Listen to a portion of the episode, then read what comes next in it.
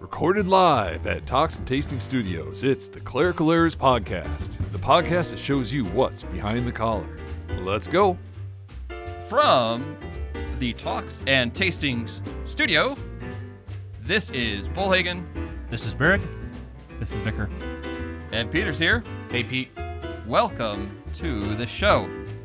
And the show is Clerical Errors, the show that shows you what's behind the collar.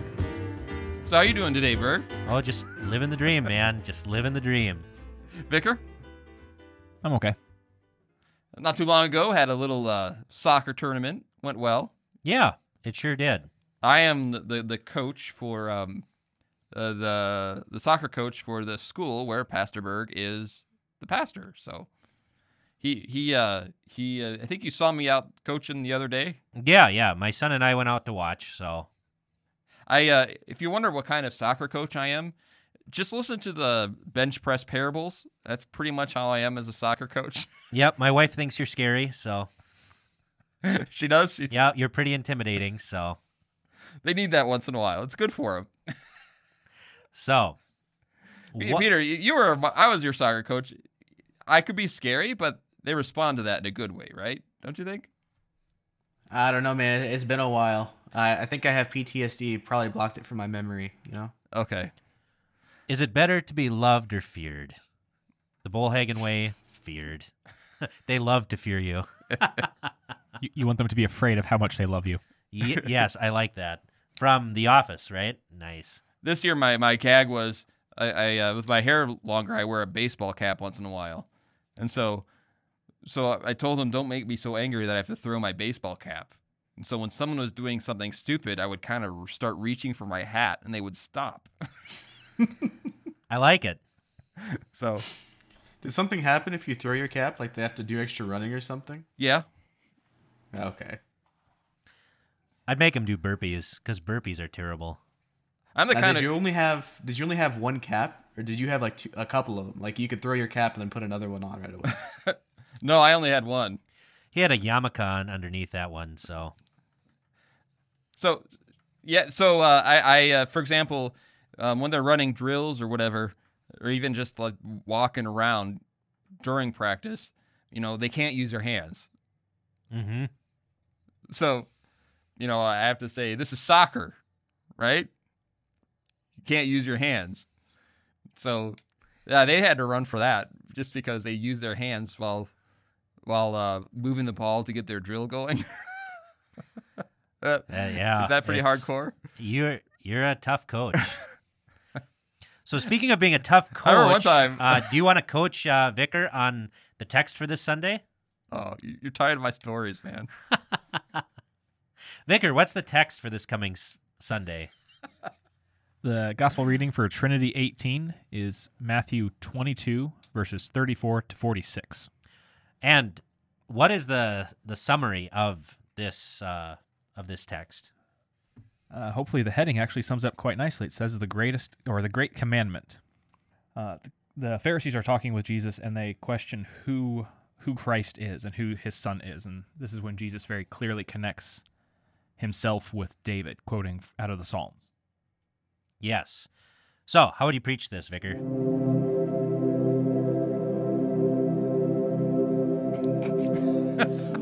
Now we are recording this quite ahead of time. We yeah, I hadn't point I out. hadn't even looked at it till all of what an hour ago, so I have no idea. Okay. Probably probably actually this this connection with the psalm where where he's quoting, you know, the Lord said to my Lord, sit at my right hand. And kind of the idea that here's here's David living a good thousand years before Christ is even born. And he understands that this promised descendant of his will not only be, you know, you know, the king that's supposed to be ruling, but he's God himself. Mm-hmm. Very good. Yeah. And uh, I, I guess when I look at this text, I see uh, the first, it's a really good law gospel text Mm-hmm. because there are two questions. Mm-hmm. The Pharisees ask one, and they ask, What is the great commandment in the law? And and this is something that j- just came up, you know, not too long ago with the Good Samaritan. Mm-hmm. The same the same kind of question. And Jesus answers it, and he tells us, he gives us a wonderful definition of what the law is. The law is love. Uh, and we've been talking, if you've been listening to our uh, podcast here, the last few episodes, we've been talking about the distinction of law and gospel Mhm. uh, and how to rightly divide the word of truth. And so here we see that uh, the law, uh, to sum it up, the, the law is love love toward God and love toward the neighbor. Those are the two great commandments. Uh, and we see those broken down in the Ten Commandments Commandments 1 through 3, love towards God, Mhm. 4 through 10, love Often towards the neighbor. Often referred to as the first table and the Second second, table. table. hmm So there, I mean, so if you're going to preach this text, it'd be pretty easy, right? The first part, you have the law. Jesus teaches us what the law is. The second part, Jesus teaches us what the gospel is, and he is the one who in who uh, begins this question. What do you think about the Christ? Whose son is he? And he teaches not only that he is David's son, but also David's Lord. And he quotes from Psalm 110. The Lord said to my Lord, Sit at my right hand until I put your enemies under your feet. Beautiful psalm.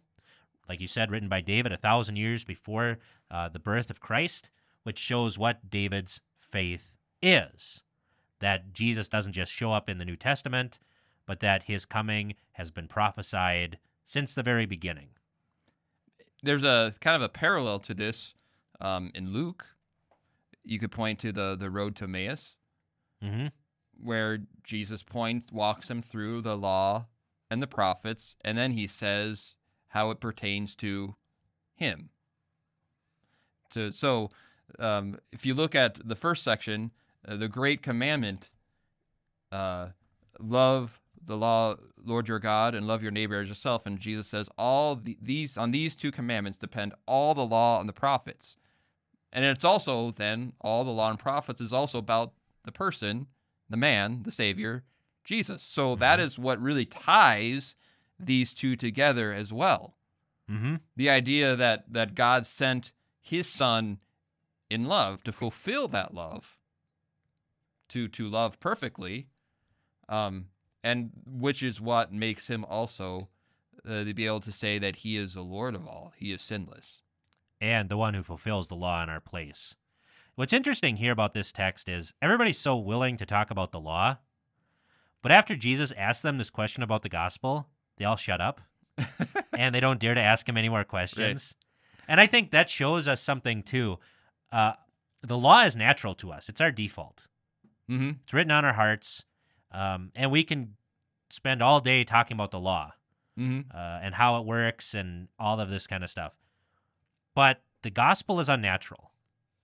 It is something that isn't written in our hearts. It is something that is foreign to us, and it shuts us up uh, because we we don't quite know how to handle it. Mm-hmm. Uh, and this goes back to First Corinthians that no eye has seen nor ear heard, nor has it entered into the heart of man the things that God has prepared for those who love him. Because part of why people talking about the law is they like talking the law in how it pertains to others. Uh, I think the hardest I've seen Vicar laugh since we've been here is uh, um, because when people compliment a sermon, they're generally complimenting what? How nice his voice is? No, the law, right? Usually, yes.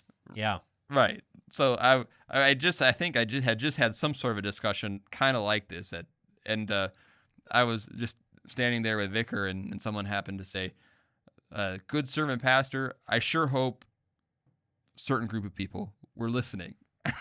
Yep. yeah, it's yeah. You know, and I've gotten the other I've gotten that too. It's like uh uh I was talking to one of my members and uh her and their son moved away and they said, "Oh yeah, you know, so and so likes to come to St. Paul's because they like to hear the law." And it's like, yeah, I, you know, I'm glad I'm preaching. It's Well, you know, I know they mean it as like a compliment, and I'm, you know, and I know it's the Bible talks about loving the law. it it does, but you're right. I mean, it seems like that's, but we shouldn't be surprised at that because the law is natural. The law is something that we know, and it rings in our hearts. Um, so I don't. Uh, yeah, I just want that causing noise in your yep. microphone. So All right. So So, uh, the gospel is always the fleeting guest. The law is our constant companion. eh, but in the in the the law, every religion has the law. It does. It might be wrong sometimes, but it has the law. Only one religion, the true faith, has the gospel, and I use that a lot. Mhm. When I'm talking about two people, one question we get a lot, well, well, there's so many religions out there. How do you know Christianity, Christ? And I say it's the only one that has the gospel. Mhm. It's the only one that has this understanding. It's the only one that has uh, the salvation in a way that God has earned, that opens up in ways that teaches love that no other religion can teach love like this, like God, to love Him Yes. and to love your neighbor from from a heart that is changed by the love of God. Christianity is that only religion. Mhm. And so the teachings itself show show that it is to me the true true religion. Yes, not that we have loved, but that he has loved us. Right. Given himself up for us.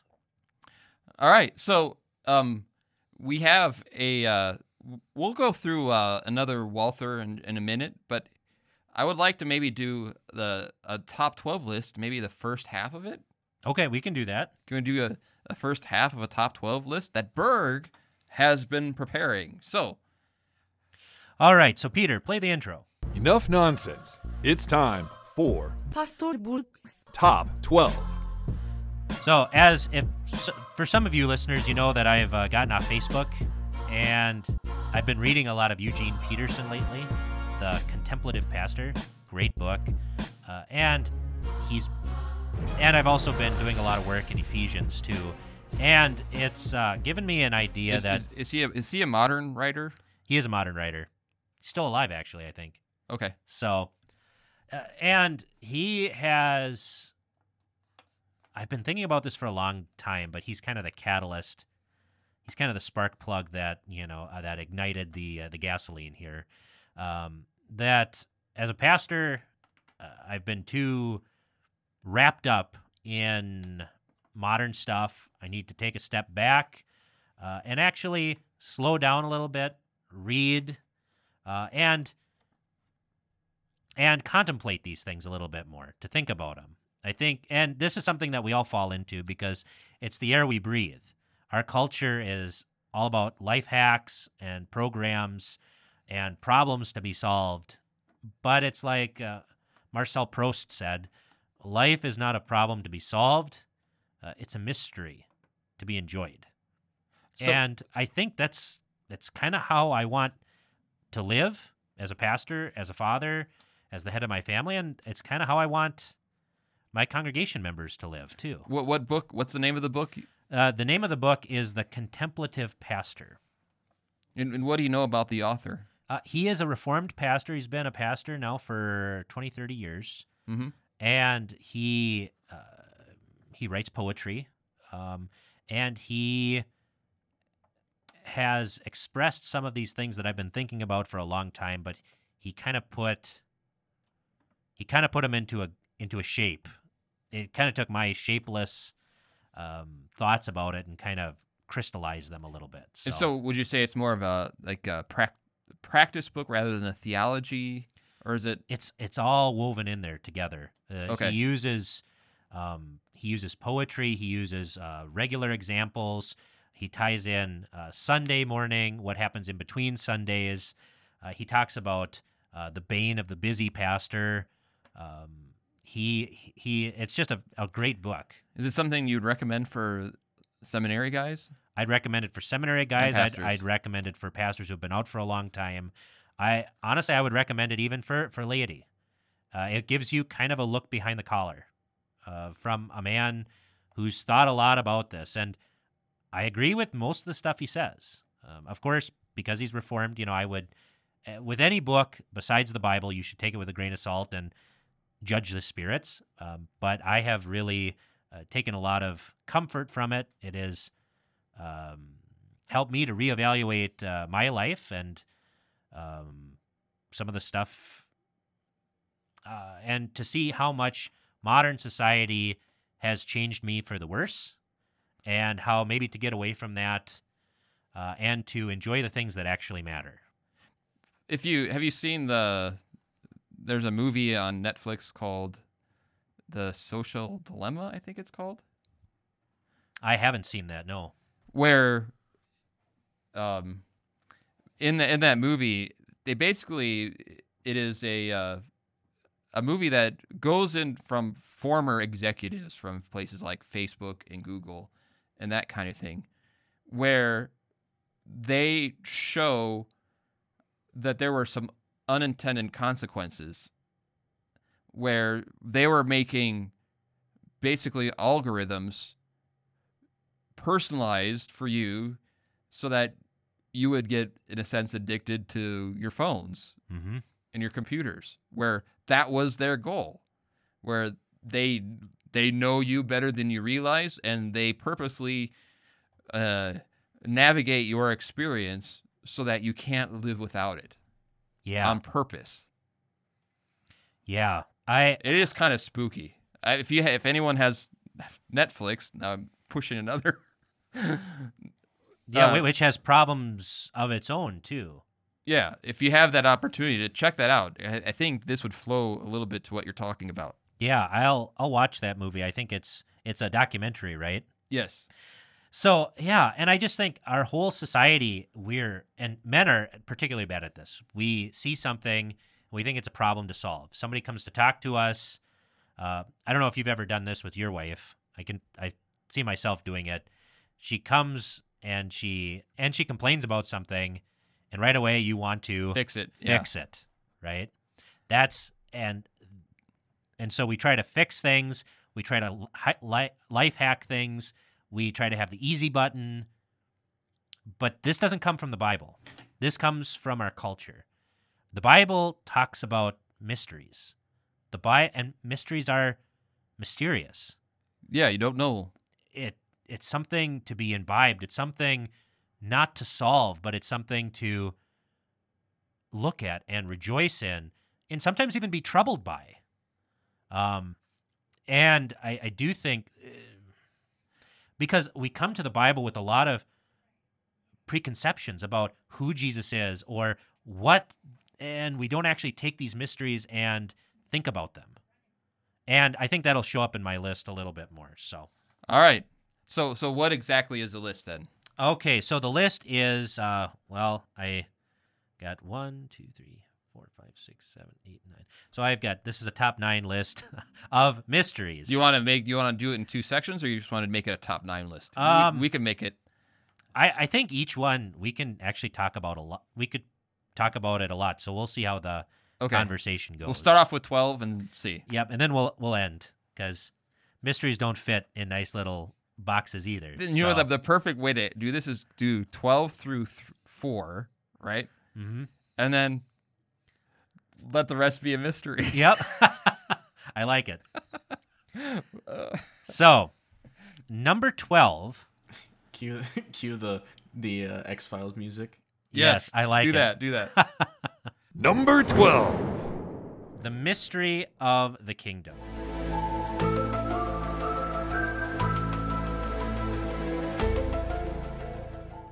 And if we can look up Mark 4, verse 11, that would be wonderful. And he said to them, To you has been given the secret of the kingdom of God, but for those outside, everything is in parables. All right. So here we see that the mystery, or the secret, as, as ESV has translated it, the mystery of the kingdom is given to the apostles, uh, but the rest is is um, is hidden from the people in parables. Uh, a lot of times, people think that the parables are the easy ones to understand, and that that's why Jesus actually gave them the parable. So if you ask somebody about a parable, well, well, what is a parable, and why did Jesus tell them? oh well it's a it's a contemporary it's an earthly example with a heavenly meaning and jesus did it to explain better the kingdom of god it's actually the opposite right the the secret or the mystery of the kingdom of god is given to the apostles who ask what do, what in the world do these things mean mm-hmm. who are struggling with it and they're like we don't understand but it's the parables the parables are the secret they are they are the hidden thing. And they need to be explained. They need to be drawn out. They need to be pondered and thought about. And uh, by would you, themselves. Would you put the say the same about bench press parables? Yes, with all the breaking glass. I like it. So, but no, that this is the this is the mystery of the kingdom of God, is that it is given to the apostles who ask, who strive, who want to know, but to the rest, it is in parables. It's hidden. It's a secret. Um, so as you're reading the parables, as you go and you read the parable of the sower, um, I think that's a good thing to remember is that this mystery of the kingdom was not only given to the apostles, but also to you. To, and to and, and what, what's interesting then, when you have parables of the kingdom, kind of going on what you're saying, is a lot of times Jesus will take things that that actually happen in life. You don't understand why, Mhm. especially at that time. Did they under they planted a seed? Do they understand how the seed actually grew? And in fact, in Mark, he says they don't actually know how it grows. Or Uh, Jesus talks about the wind to Nicodemus. mhm. You it blows. You don't know where it goes or where it comes from. Or you, you think of even the the parable of the the prodigal son. Okay, where it takes the phenomenon of a f- phenomenon of a father's love for a son in such a way that it, everyone could relate to. Most fathers would do. Mhm. But then when you sit back and ask yourself, now that, that's weird. Why would he do that? Yeah. You know, that kind of love. or the parable of the sower. Eh, A lot of these parables uh, are kind of on the ridiculous end, Right. um, and they seem crazy to us. So not only is is the kingdom hidden within these things, but they're they're scandalous. Like why why? And we've talked about this before in other pot in, in Like the unjust episodes. steward Yeah. is prime example. Just it's crazy. Or why would a farmer go out and spread seed on the road? That's that's ridiculous. Or among the weeds. hmm Why wouldn't he have prepared his field better? Why would why would uh, the master of the vineyard pay all the vineyard workers the same, no matter how much they worked? And this this is the mystery. This is the secret. And it is something to be thought about. It's something to be uh, something for you to roll over in your mind again. You you can't just get it. You can get it in a second, but you can spend the rest of your life thinking about it and coming to understand them even better. And so so and the way you're using mystery is is this is there's always more in there. Always. Always more in there. So you don't just This is the love of Christ which surpasses knowledge. okay. It's kind of like the church. A seven year old can tell you what the church is, but you can spend the rest of your life thinking about it and and and uh, and exploring it and and uh, deepening your understanding of the unity that we have and how God uh, makes the, these two opposing factions, the the Jews and the Gentiles, one, or how He sends pastors to minister to the church to to build up the church to perfect the saints. Um, so Number 11. the mystery of godliness.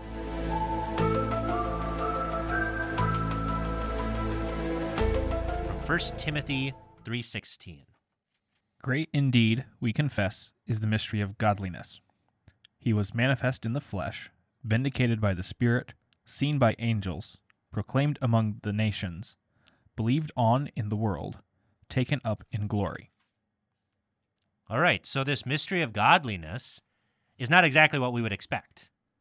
When we hear the word godliness, we think of piety. We think Mhm. of stuff we have to do. You say that is a godly person. And right? Yes, that's how we usually use the term. But what is godliness here? It is everything what Jesus has done. You know, it, he is the one who is running the verbs here. He is the one uh, who was vindicated by the Spirit in his baptism and also at the resurrection. He is the one who's been preached to all the nations. He is the one who is seen by angels and is not only um, the angels, uh, not only seen by them, but he is also their Lord. He is far superior to the angels, having a more excellent name, as Hebrews says. Uh, he has been taken up in glory to sit at the right hand of the Father. This is godliness. He is the one who has done this. And it's not just godliness on his part, but it is also the source of our godliness. when we believe these things, then we too are being godly. This is another reason, I'll, and I'll maybe pop these in as Yeah, I go please. along. Another reason I've talked about earlier of what makes Christianity different than any other religion. Okay? Mm-hmm. And and this is another example when humanity when people make make up gods what do they look like They look a lot like us. right they do and uh All you have to do is look at uh, oh, that R.R. Martin. J. What is his name? Martin. The Song of Ice and Fire. It's a book series. The Game of Thrones, is, I think, is Okay. the first one. I'm sorry And I, I i i know it must drive you crazy when you use a reference and i just look at you like your head's on fire That's all right. It's uh I I could see the deer saucer eyes. J.R.R. Martin has created all of these fictional religions for his for his world. So you've got the shepherds who w- worship the great shepherd. You've got the the nomads who ride horses. They worship the great stallion. Uh, you have uh, the uh, um, the people in the north who live in this cold, dark, wood infested area. They worship tree faces. You've got the people who sail the seas. They they worship uh, an uh, you know a sea god, and so they basically basically what he's kind of saying is like, look, wherever you live, you end up making God in your own image. and And Mark so, Twain said something similar, right? He said, uh, "In the beginning, God made man in His image, and every time after that, man has returned the favor." and so a god is made that makes sense to everyone right Mm-hmm. it makes sense that oh okay this god does this has a lot of gold we love gold this god will do this well we're hunters we need we, we love that Mm-hmm. and and what makes christianity so different is this is when god actually comes to this world it's offensive because it does not fit in to what people think god if he were to come to this world would look like Mm-hmm. he wouldn't look like a baby No. he wouldn't look like wrapped in swaddling. He would not be born in an animal stall, mm-hmm. you know, amidst the snow. he would he would uh not be a, the great victim. Yeah. Well, and even you look at how we've made Jesus in our own image, where he's all pasty white and yeah, just so nice, kind of limp wristed. If you read the Gospels, Jesus is a boss. He cleans out the temple. He calls people whitewashed tombs. He uh, he gets angry in the Mhm. Gospel of Mark. Uh, this is not the Jesus that people people want the laughing Jesus uh, playing with the kids. But this isn't the Jesus we find in the Bible. We find a, a man of sorrows, a man whose face is so dif- disfigured that has no beauty or comeliness to him. This is the Jesus we find. And so I said it again.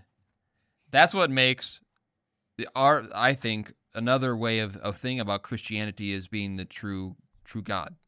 Because if we were to make up a God for ourselves, it would not look like that.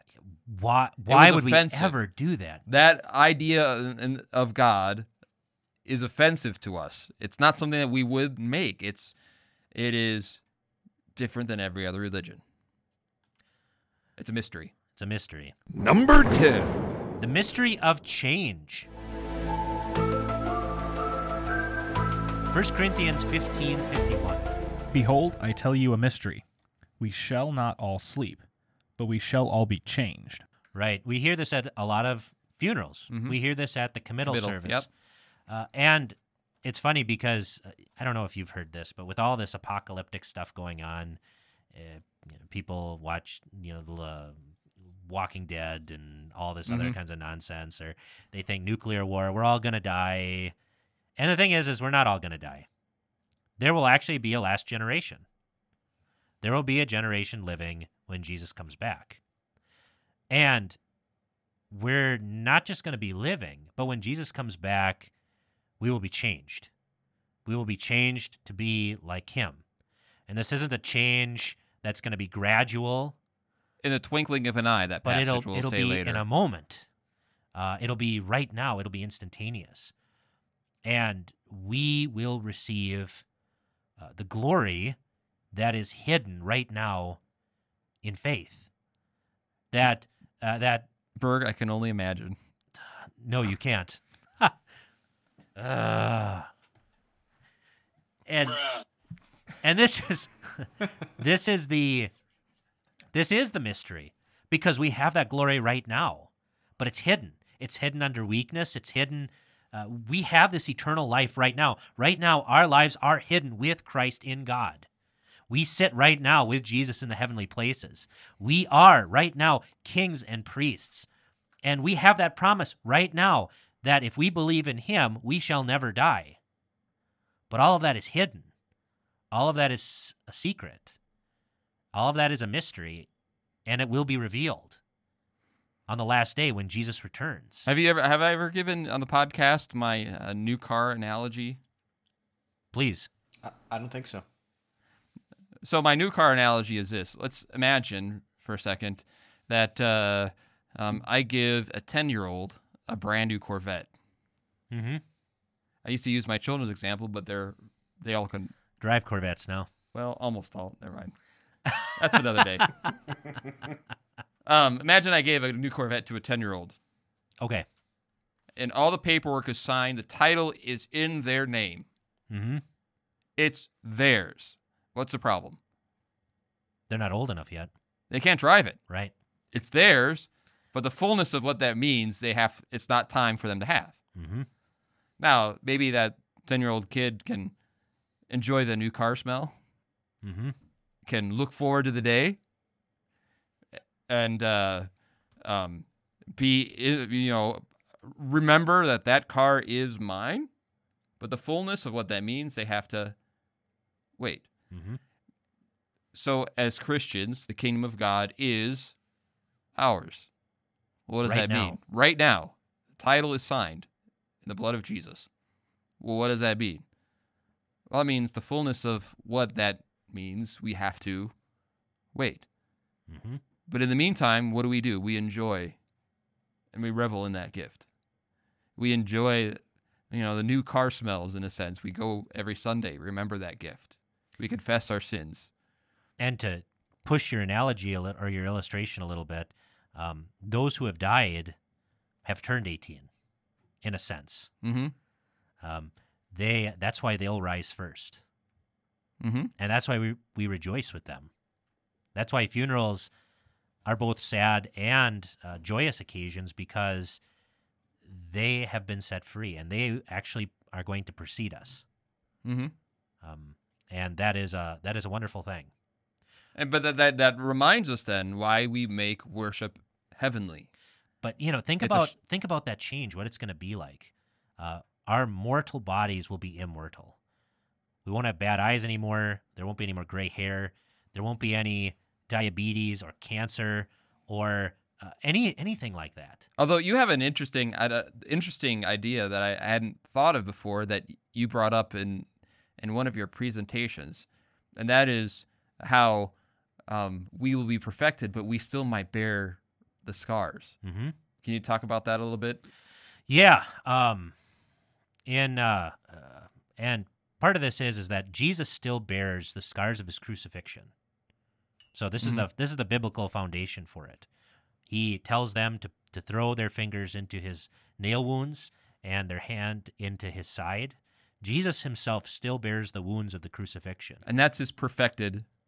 but they have been changed from torture into uh, really his triumphs in- Right. into uh, trophies of victory.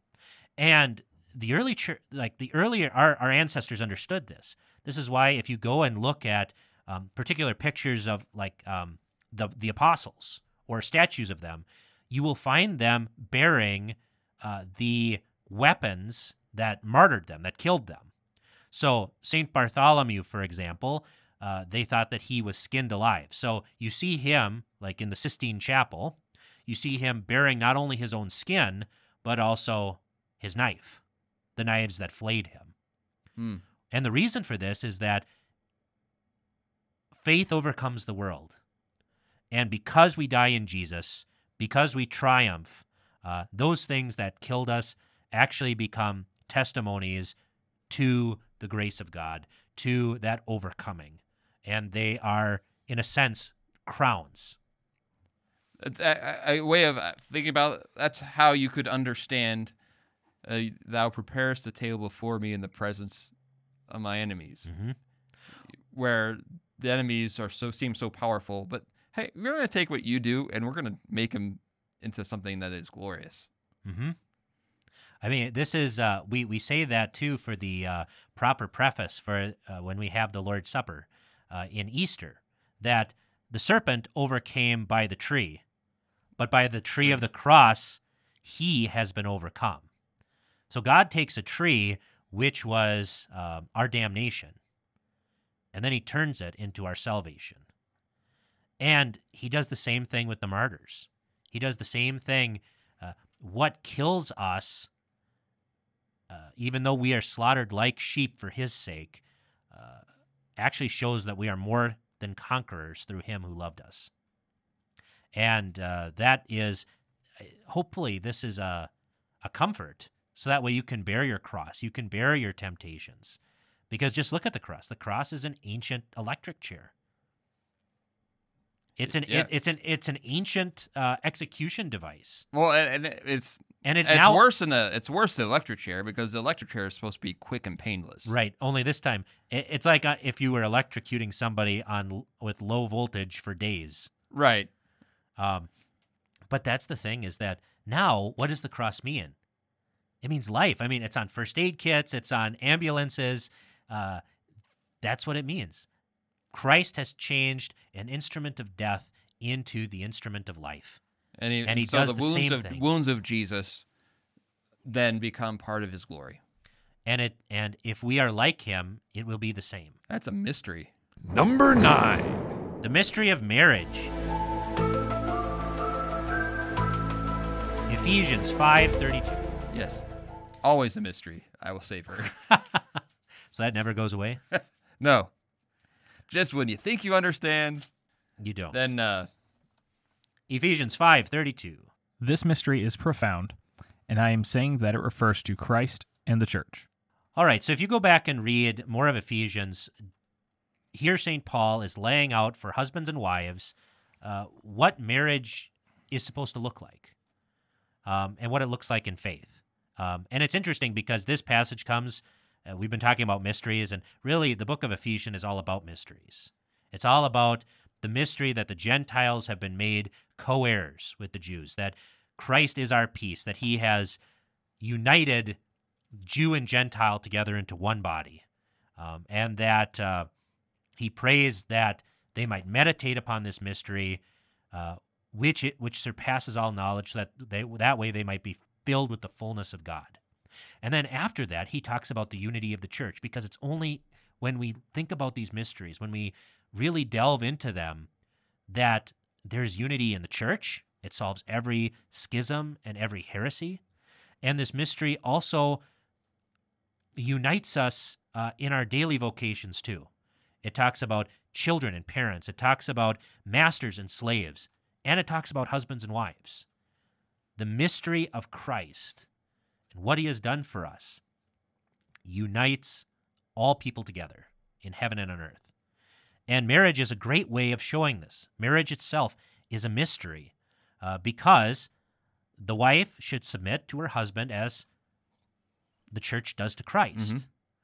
Uh, and that sounds terrible uh, to a lot of people who talk about freedom. Um, well, why should I submit? Well, it's the same reason why we submit to Jesus um, because he loves us and because he would do anything for us. And then the husband is supposed to love his wife as Christ loved the church, where he died for her and he purifies her and he gives everything up for her.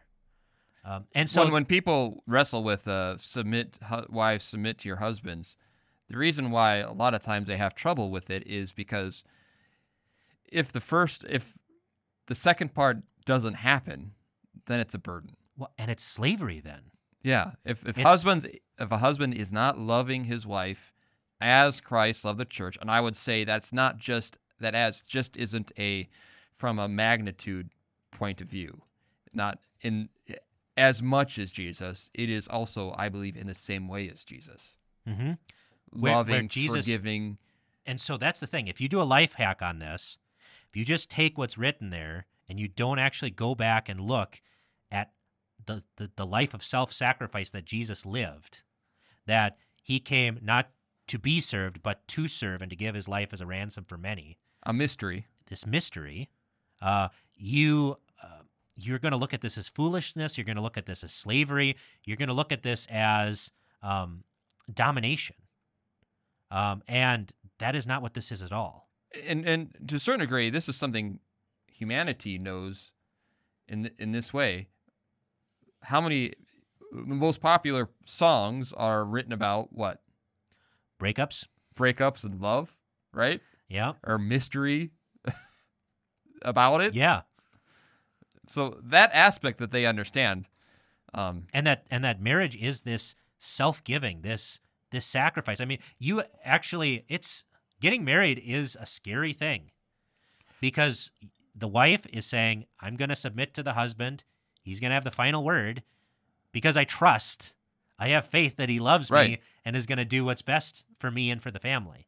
that that's why I always And the one of the first things I tell a couple is that marriage is not about negotiation Mm-mm. because negotiation is what negotiation is what I'm going to get what I can out of this marriage. So if I do this, will you do this for me? Negotiation is about your own self-interests. Mhm. But it's a mystery. Your concern is not your self-interest. Your concern is the, the other other's interest. And that's what's scary because it's like, okay, I can't live the way that I used to live. And for being a bachelor for so long, Yeah. I mean, it, it is. It's scary because it's like everything that I do now has to be subordinated to the interests of my wife and to the interests of my family. That that actually was the beauty of for my wife and I marrying as young as we did. We went from our parents' house Into your own. into our own. So we it was we built our our kind of life together just without having to undo. hmm And this is why it's it's only by faith that you know this mystery and can appreciate it and understand it, because you have to live by faith even in your marriage. That uh, that the wife is actually submitting, that the husband is actually giving and subordinating himself to the for the well being of the church for the well being of his wife and for his family. Um, and we've seen so many cases of where that's not the case. So people get cynical and they try to set up ways to protect themselves. But this that that's a life hack. That's not a mystery. Right. So and when you do find that, it's wonderful. It's wonderful. So All right. Uh, segment I thought we should do. We haven't done in a while. Have you ever been on one of these segments before?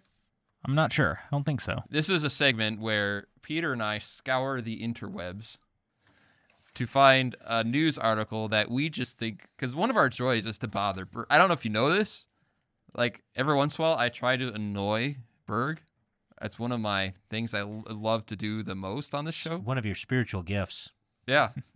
And so uh, uh, Peter has scoured the internet to find a news story that will bother Berg. And so.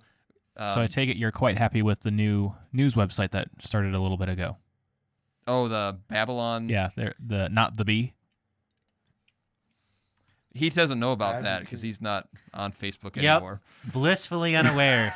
so so that, this, this is a perfect time to have See- a news that bothers Berg because here you are trying to unplug and then we're just throwing it back just trying- right in your face. every time I try to get out, they just We're just we're just uh, lining up the cocaine right in front of your nose right now. Oh boy. no, listener, we don't actually do cocaine. All right, so Peter, what what story did you f- play the intro? There's fake news, there's real news, then there's real news that Berg wishes was fake. It's time to hear news that bothers Berg. All right, what story did you find for Berg? All right, so uh, remember, listeners, we're recording this a little bit in advance, so we are thinking on the uh, justice that has recently passed, Ruth Bader Ginsburg. And uh, This is gonna get him. I can tell already. so I found this. Ruth Bader Ginsburg's personal trainer of 20 years did push ups in front of her casket in tribute.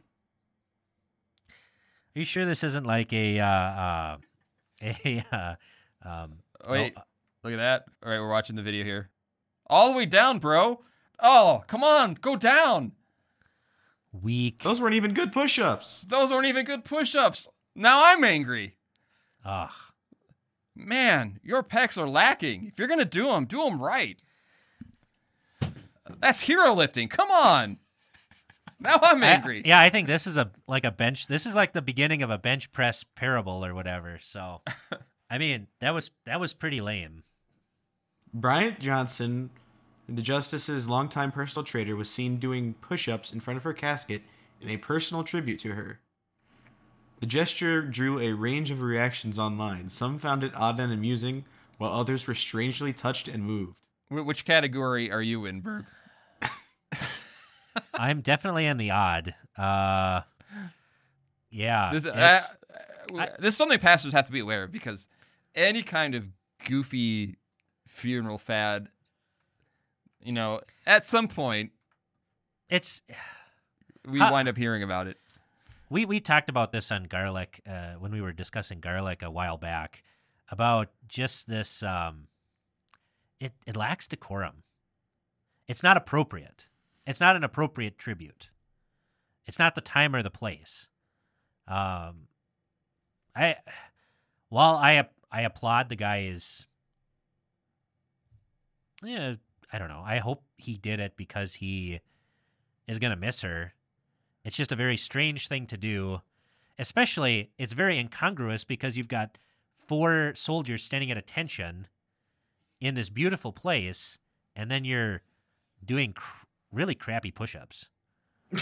I mean, Dude, Yeah. he's, he's a personal trainer, and he's doing those push ups, man. so I, I just. And this is one thing, too, that. Don't get me wrong. How can you call yourself a trainer and do push-ups like that? I, I'm surprised none of the soldiers guarding her stopped him and said, "No, no, you're doing it wrong." I mean, he had, 'Cause that's he like had, that's like lesson number one. he had a nice camp. straight back. You know, hmm you could have gone a little up on the, but you got He almost looked like he was doing it for on his good pec work. You got to go deep. You got to Yeah. go deep for good pec work. And let's be honest, okay? Moment of honesty. All right. I don't know how many push-ups she could do. Yeah, I, I, I don't know either. I mean, with that training. Well, and so the first thing is, is it it's not appropriate. Mhm. Secondly, it it's very flashy. Like this isn't uh like obviously this was all on camera. He should have known that. It was front in front of all these people. It's very it's almost like virtue signaling. Everybody wants to it's kind of like Facebooking it- it's it's like because it's yeah, everybody puts their best life up there to kind of impress everybody else. It's kind of like every time that someone gets upset that you don't allow them to stand up and have a few words at the funeral for the loved one, right? Uh, They the the ones that get really angry hmm are the ones who you could tell it was going to be all about. them. Yeah. well, I think at my congregation, it was before I got there, that this was the reason why eulogy is finally went away for good because some atheist got up and started talking. And like it was, I, I guess it was awful. I mean, it was before my time. I never witnessed it, but it's still, Oh, if if if I would the, see the look on your face would be amazing. I would get up and put an end to it. Yeah. because it that is not appropriate. Well, and then what's the goal? What's the goal of doing push-ups in front of a dead body? Because obviously your training Right. didn't really. It, it didn't work. It didn't. yeah, I, I Yeah, mean, it's like it's a great that's a great way to think about it. Okay, do all the push-ups you want. You know, she's to quote bench press parables, bench press this, exactly. right? You know, the the bench press of death crushed uh, Justice Ginsburg, and I don't care how many push-ups you do, you can't overcome that. And so once again, it's not a it's not appropriate. It's not appropriate in how it was done and where it was done, or even why it was done.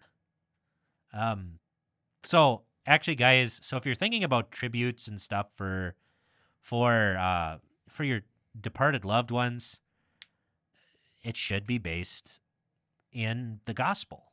And in the odd chance at my funeral that someone wants to, you know, bring out a an Olympic bench, throw on a couple of plates on each side, use good form, right? Get deep. Yeah, I mean, if you're You gonna do get s- deep on the pecs, man. if you're gonna do something wrong, I mean, just do it do it right in, in the wrong way, right? yeah, So yeah. That's Well, and even this guy's terrible push-ups, right? The he the article has a couple tweet tweets of reactions, and this one person says, "Guys, RBG's trainer just did push-ups by her casket. I have never cried harder." never. wow. Cri- cried because moved or cried because laughing? I've heard some sermons that made me cry pretty hard. were they vicar sermons?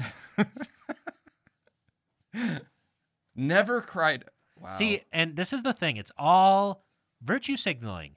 It's like if you felt that way, I mean, why tell the world?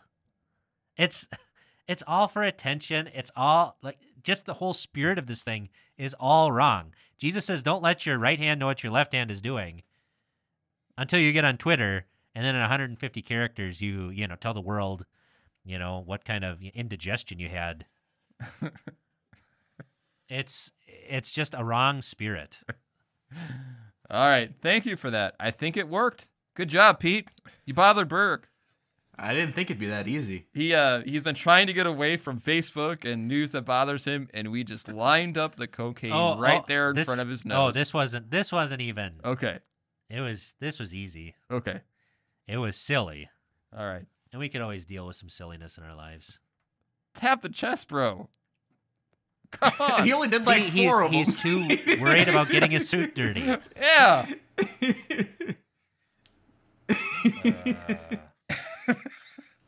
Okay. All right. Well, thank you for listening to our show. That is a good place to end. Uh, I am Bullhagen, And I'm Berg. And I'm Vicar. and may your push ups be deep. Thank you for joining us. This podcast is available on iTunes, Google Play, Spotify, or wherever else you get your podcasts. Questions, thoughts, concerns? You can contact us on Facebook at facebook.com slash clerical podcast, on Twitter at clerical p for podcast, or email us at feedback at clericalerrors.org. Thanks for listening to Clerical Errors. See you next time.